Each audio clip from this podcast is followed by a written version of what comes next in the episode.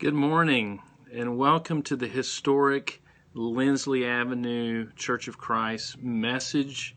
And uh, we are just very grateful this week because uh, of the success with the big payback. So I want to first of all begin by thanking God and by thanking you and for all of our donors and friends. Thank you for your donations. On May 7th, we managed to raise over $25,000 for the church. Um, and so we're just grateful and excited about how that turned out. So thank you, thank you for being with us and for praying for this church. And we uh, promise to continue uh, preserving the beautiful building that we have been blessed with and also serving the least of these. So thank you for supporting the big payback and uh, grateful for Middle Tennessee and for all the nonprofits who did so well. Today we're going to talk about mothers and how important uh, mothers are to each of us and what the Bible says. And the Bible is replete with respect and reverence for mothers. And we want to say to all the mothers out there, happy Mother's Day. Thank you for what you do. I can also say right now, hi, Mom, and I love you. And I, I know she'll be watching a little later today. And so we just want to show our love and respect to all the mothers out there for who you are, for what you do. And Mother's Day can be very tough, can it? um, for lots of different reasons. We, we think about uh, loved ones who have passed, that have gone on, that we care about. Uh, we also think about infertility, and we also think about the woundedness that some of us carry from from different situations and circumstances. So Mother's Day isn't always easy, and the same is true for any of the holidays. Uh, but we want to continue to express our love and our adoration for our mothers out there. The Bible says in Proverbs 31 28, her children rise up and call her blessed. Her husband also, he praises her. And what a wonderful, beautiful passage that is. And mothers are just so important. And there are some things that mothers say that are kind of universal. There's kind of some ubiquitous statements that mothers say, like phrases like this: "If all your friends jumped off of a bridge, would you?" Have you ever heard that one? Or, "If you keep making that face, it'll freeze that way." Maybe that's what happened to mine or you better wipe that look off your face. Or one that I'm familiar with because I said so. Remember, as a child, you always ask that question, why? Why, mom? Why, dad? Because I said so. I can't hear myself think. Ever heard that one? I'm not asking you, I'm telling you. Or when you have kids, I hope they're just like you. Maybe that rings familiar. Talking to you is like talking to a brick wall. Or stop crying, or I'll give you something to cry about. As long as you're under my roof, you'll live by my rules. Yes, ma'am. Or maybe the phrase from mothers, I love you. The love of a mother is truly one of the marvels in the entire universe, isn't it? In fact, scientists have looked at children's brains and have been able to put together that even the structural brain is affected by the nurturing mother.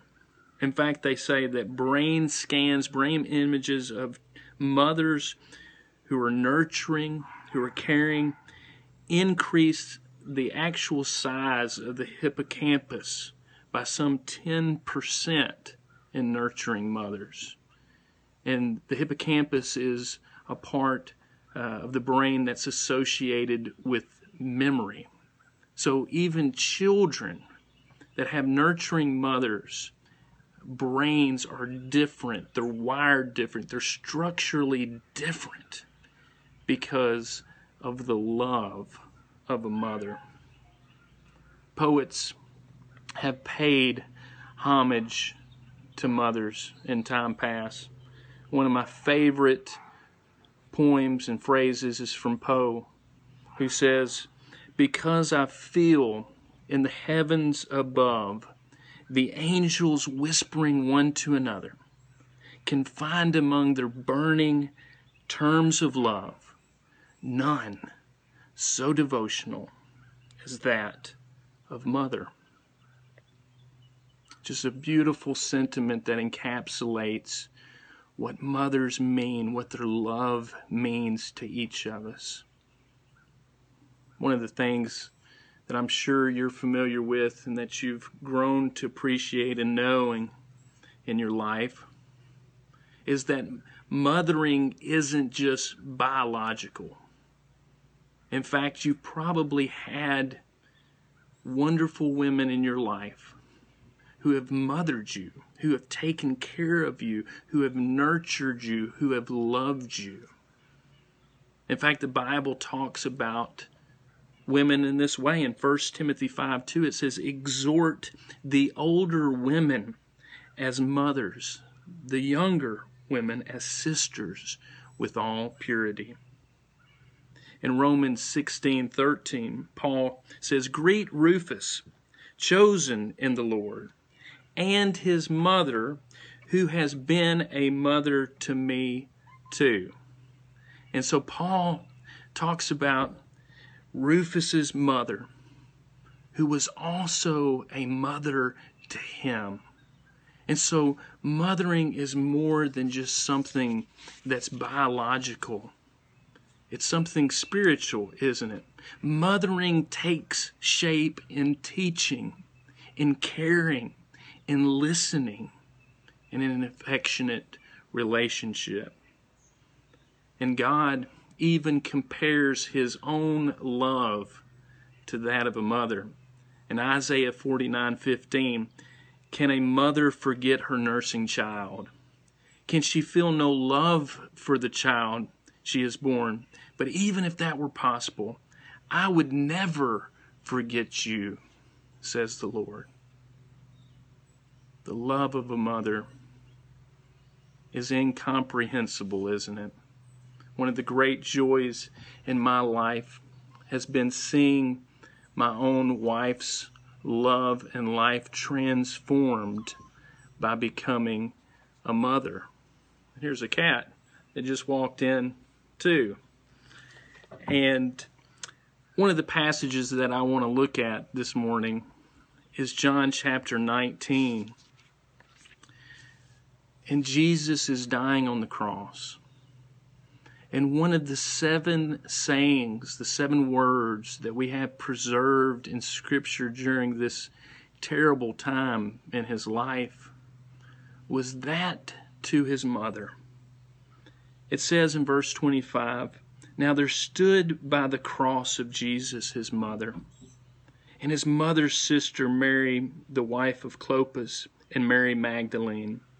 When Jesus therefore saw his mother and the disciple whom he loved standing by, he said to his mother, Woman, behold your son. Then he said to the disciple, Behold your mother.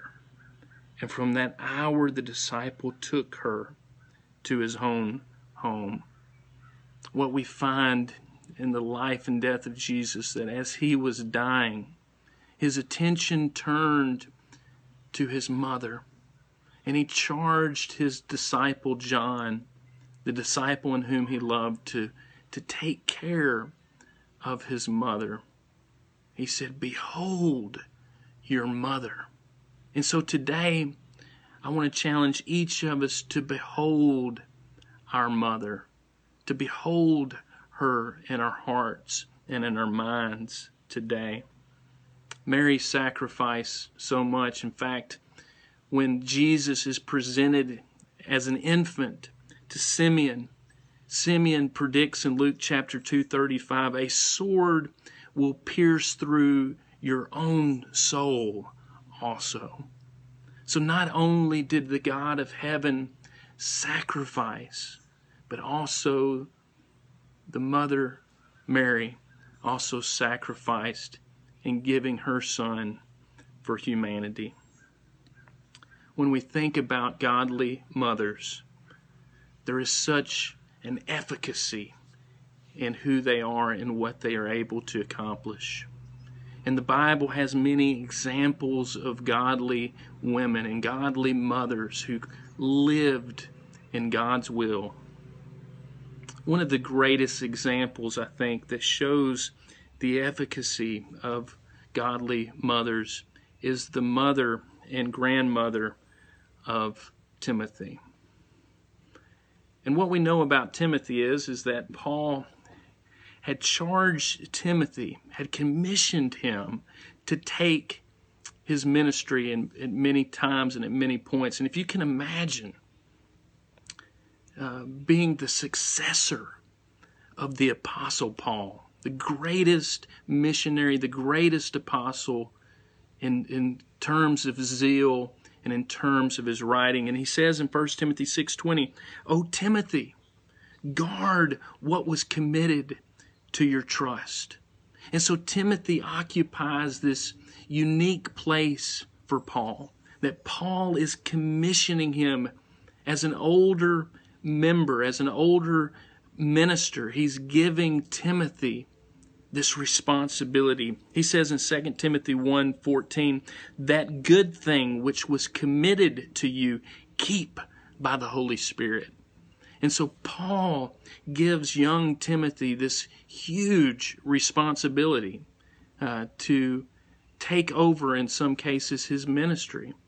Remember in 2 Timothy 1, he says, I charge thee therefore before God and the Lord Jesus Christ, who shall judge the quick and the dead. Preach the word. Be instant in season and out of season. Reprove, rebuke, exhort with all long suffering and doctrine. For the time will come when they will not endure sound doctrine, but after their own lust shall they heap to themselves teachers having itching ears.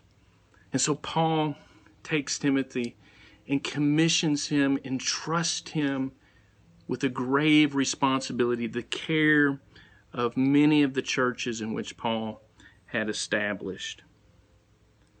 And during this time, there were many false teachers. There were many heresies within the early church that were growing. And in fact, Paul warns Timothy in 1 Timothy 1 6, he says, Some having strayed, having turned aside to idle talk, desiring to be teachers of the law, understanding neither what they say nor the things which they affirm.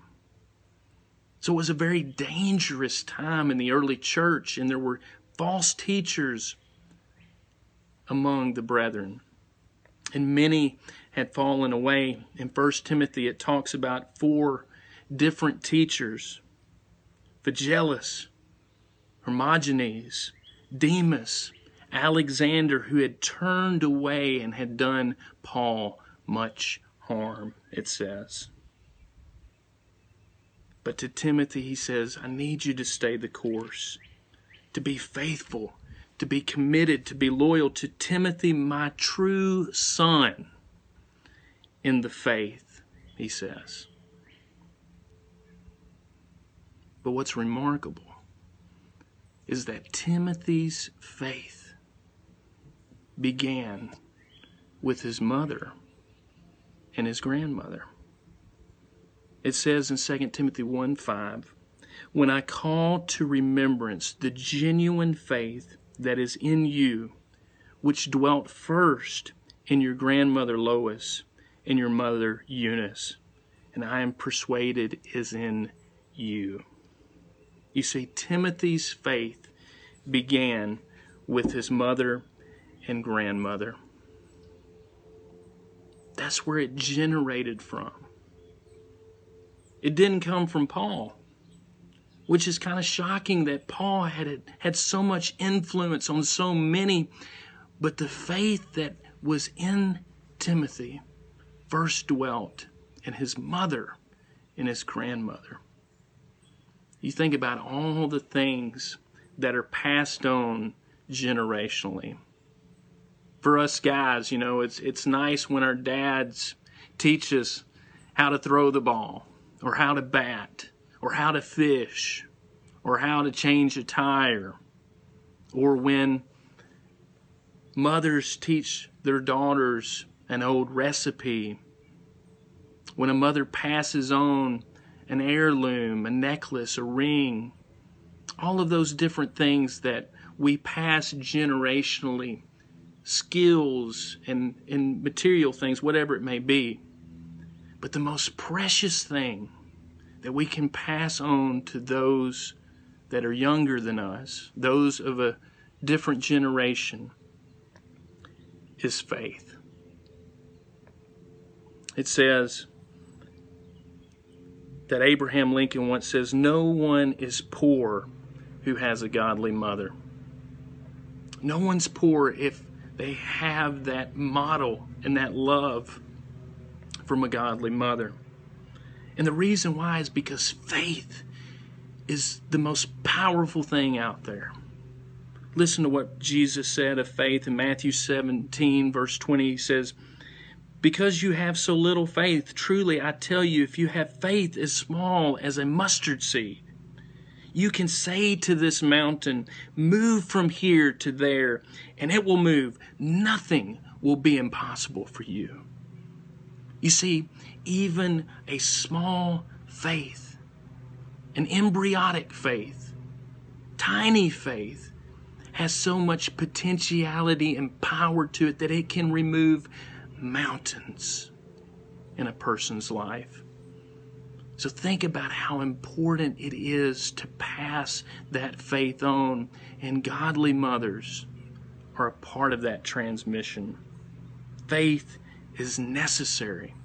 For without faith it is impossible to please God, it says in Hebrews 11:6. For he that cometh to God must believe that he is a rewarder of them that diligently seek them. Faith is so important. Proverbs says of mothers, of virtuous mothers, of godly mothers.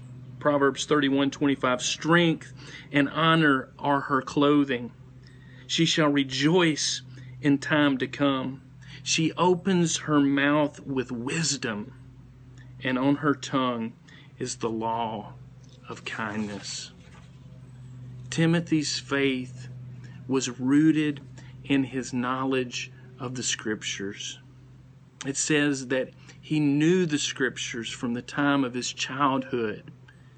And so the scriptures are a part of that reference point that Timothy had that enriched his life, that prepared him for ministry. And that's where faith comes from. It says, Faith cometh by hearing, and hearing by the word of God and that we are to study to show ourselves approved unto God, a workman that needeth not to be ashamed, rightly dividing the word of truth. Timothy was brought up with the Holy Scriptures, knowing the Scriptures. And it was through the Scriptures that Timothy began to understand who Jesus was. It says that Timothy in 2 Timothy 3:15 was wise unto salvation. The greatest wisdom of all is spiritual understanding of who we are and who we need. And that wisdom is I need Christ. And Timothy understood that. He had inherited that through his godly mother and grandmother. What a wonderful example that serves for each of us. Behold your mother. You know, there's a story of Abraham Lincoln during the time of the war, and he called in a surgeon into his office. And so the surgeon had been working day and night. And his anticipation was that he was going to be commended for his undying desire to help and to work, and he was doing a remarkable job. But when he got into the office and he began to talk to Lincoln, Lincoln asked him a question. He says, Have you talked with your mother? Have you written your mother? How is she doing? And the boy said, he's, or the surgeon said, she's fine. And he said, How do you know? You haven't written her, but she's written me. And she thinks you're dead. And with that, Lincoln got him a piece of paper and a pen and told him to write his mother. Sometimes all of us need to be told, Behold thy mother, to care for our mother, to call our mother, to write our mother, to love our mother. We have a marvelous, beautiful example in Christ that in his death, he commissioned his disciple to care for his loving mother in grief, in distress. Today, you have the opportunity maybe to call your mother or to be with your mother or to encourage someone who has mothered you in some way, who has cared for you, who has loved you. So take that opportunity. Also, to all of our young mothers out there, remember just how special of a role this is. What a vocation it is to be a mother. At this time, we're going to turn our attention to the Lord's Supper and to remember that a Son died for our sins, Jesus of Nazareth. Let's pray as we reflect on his body, the bread. Father God, we thank you for loving us, having the love of a mother for us, that you would never turn your back on us, and that you gave us your Son Jesus, that you justified us in yourself. Thank you for this bread which represents his body and his life. Through Jesus we pray. Amen.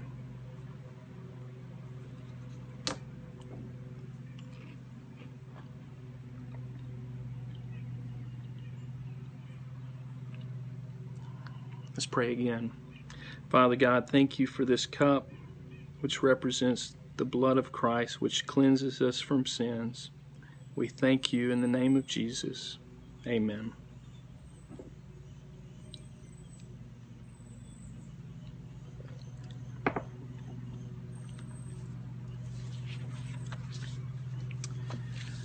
Thank you so much for joining us today. And we celebrate all of our mothers and grandmothers today. We want you to know how much we love you and appreciate you. And if you have a chance, uh, please write or call mom today and let her know just how much you love her. And also thank you to all the, the godly mothers out there uh, who are working hard to educate their children and to support their children and working hard. We pray a blessing for you as well.